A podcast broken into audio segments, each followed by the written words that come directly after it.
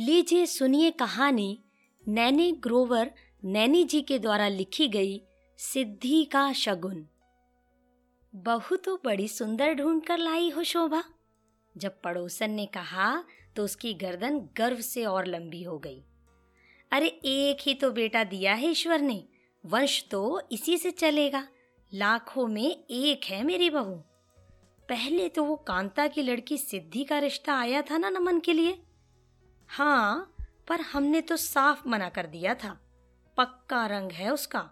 वंश थोड़े ही बदसूरत बनाना है। वो तो है। उसका रिश्ता सामने चिराग के साथ तय हो गया परसों। अच्छा हुआ करे, हमें क्या? सुना है तुम्हारी बहू किसी बड़ी कंपनी में नौकरी करती है? हाँ बहुत बड़ी कंपनी है। चलो अच्छा है, चार पैसे घर में ही आएँगे। और क्या ये टीचरी में क्या मिलता है भला? वो सामने दरवाजे से बाहर आती चिराग की माँ निशा को देखकर ज़ोर से बोली, नमन के ब्याह की बधाई हो शोभा। निशा ने मुस्कुराते हुए उसे बधाई दी। धन्यवाद। आओ ना शाम को बहू की मुँह दिखाई है और हाँ अपनी होने वाली बहू को भी ज़रूर लाना। भूलना नहीं, रात को खाना इधर ही खाना। चिराग और भाई साहब को बुलाने तो नमन के पापा थोड़ी देर में आएँगे। हाँ हाँ ज़रूर, मैं सिद्धि को फ़ोन कर देती हूँ कि आज ट्यूशन कैंसिल कर दे। वो ट्यूशन भी लेती है। शोभा ने मुँह बनाया। हाँ वो तो दसवीं पास करने के बाद ही ट्यूशन लेने लगी थी। अपनी पढ़ाई का खर्चा खुद ही करती थी। आपको तो पता होगा। सिद्धि के पापा भाई साहब और चिराग के पापा तो बचपन के दोस्त थे। हम किसी के घर में ताका झांकी नहीं करते।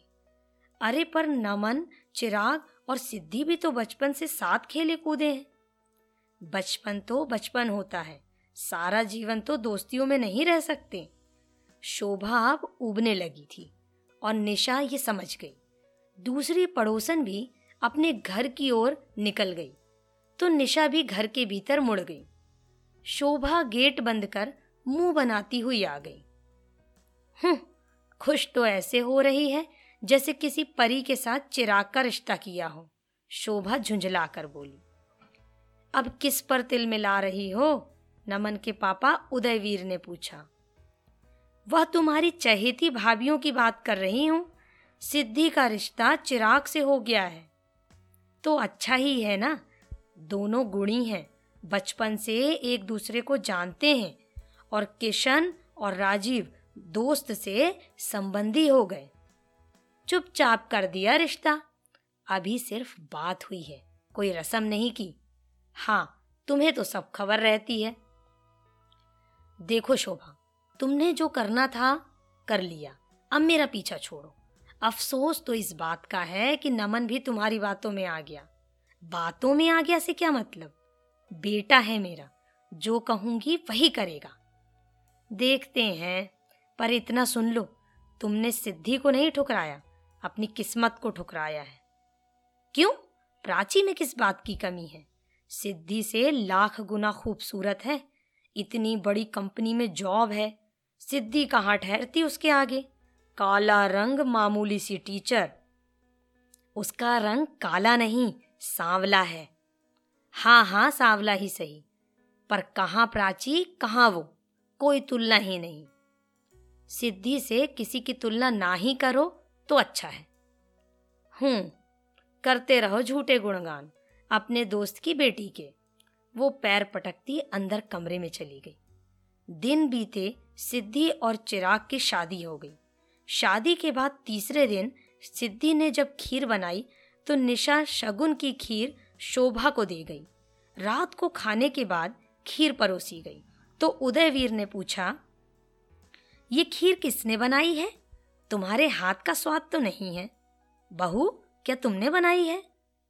मेरे पास फुर्सत नहीं इन सब कामों के लिए, और ना मुझे आती है बनानी।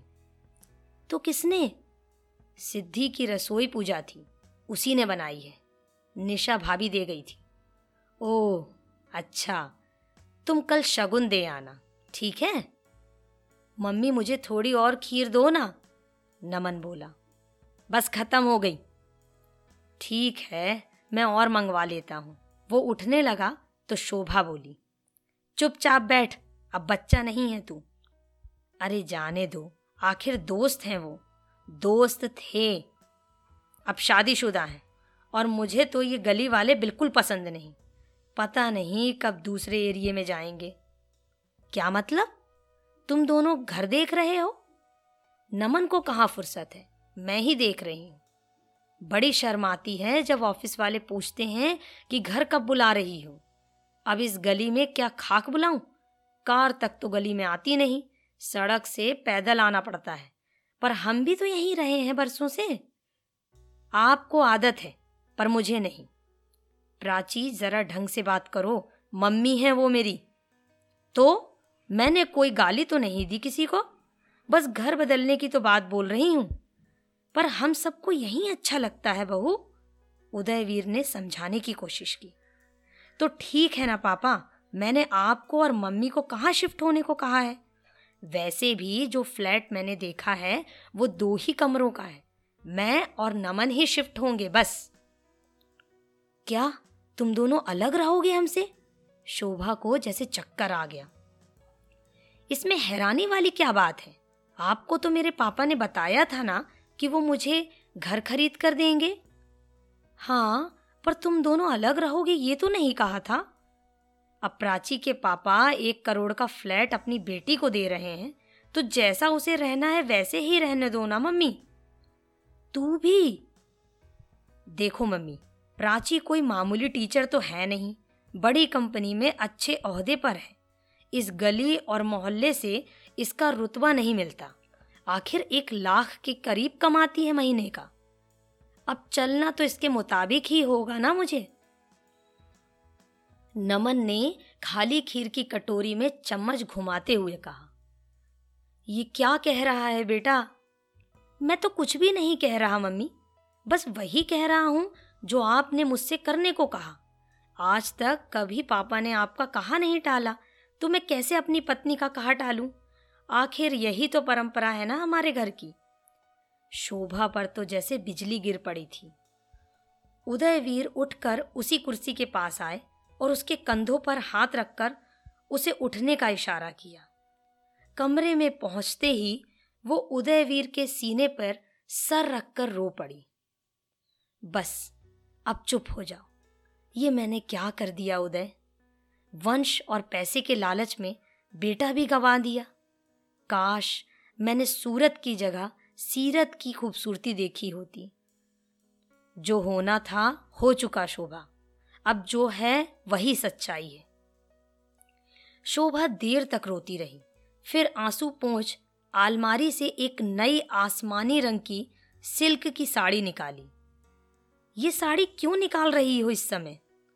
सिद्धि को शगुन देने जा रही हूँ। अभी? हाँ अभी।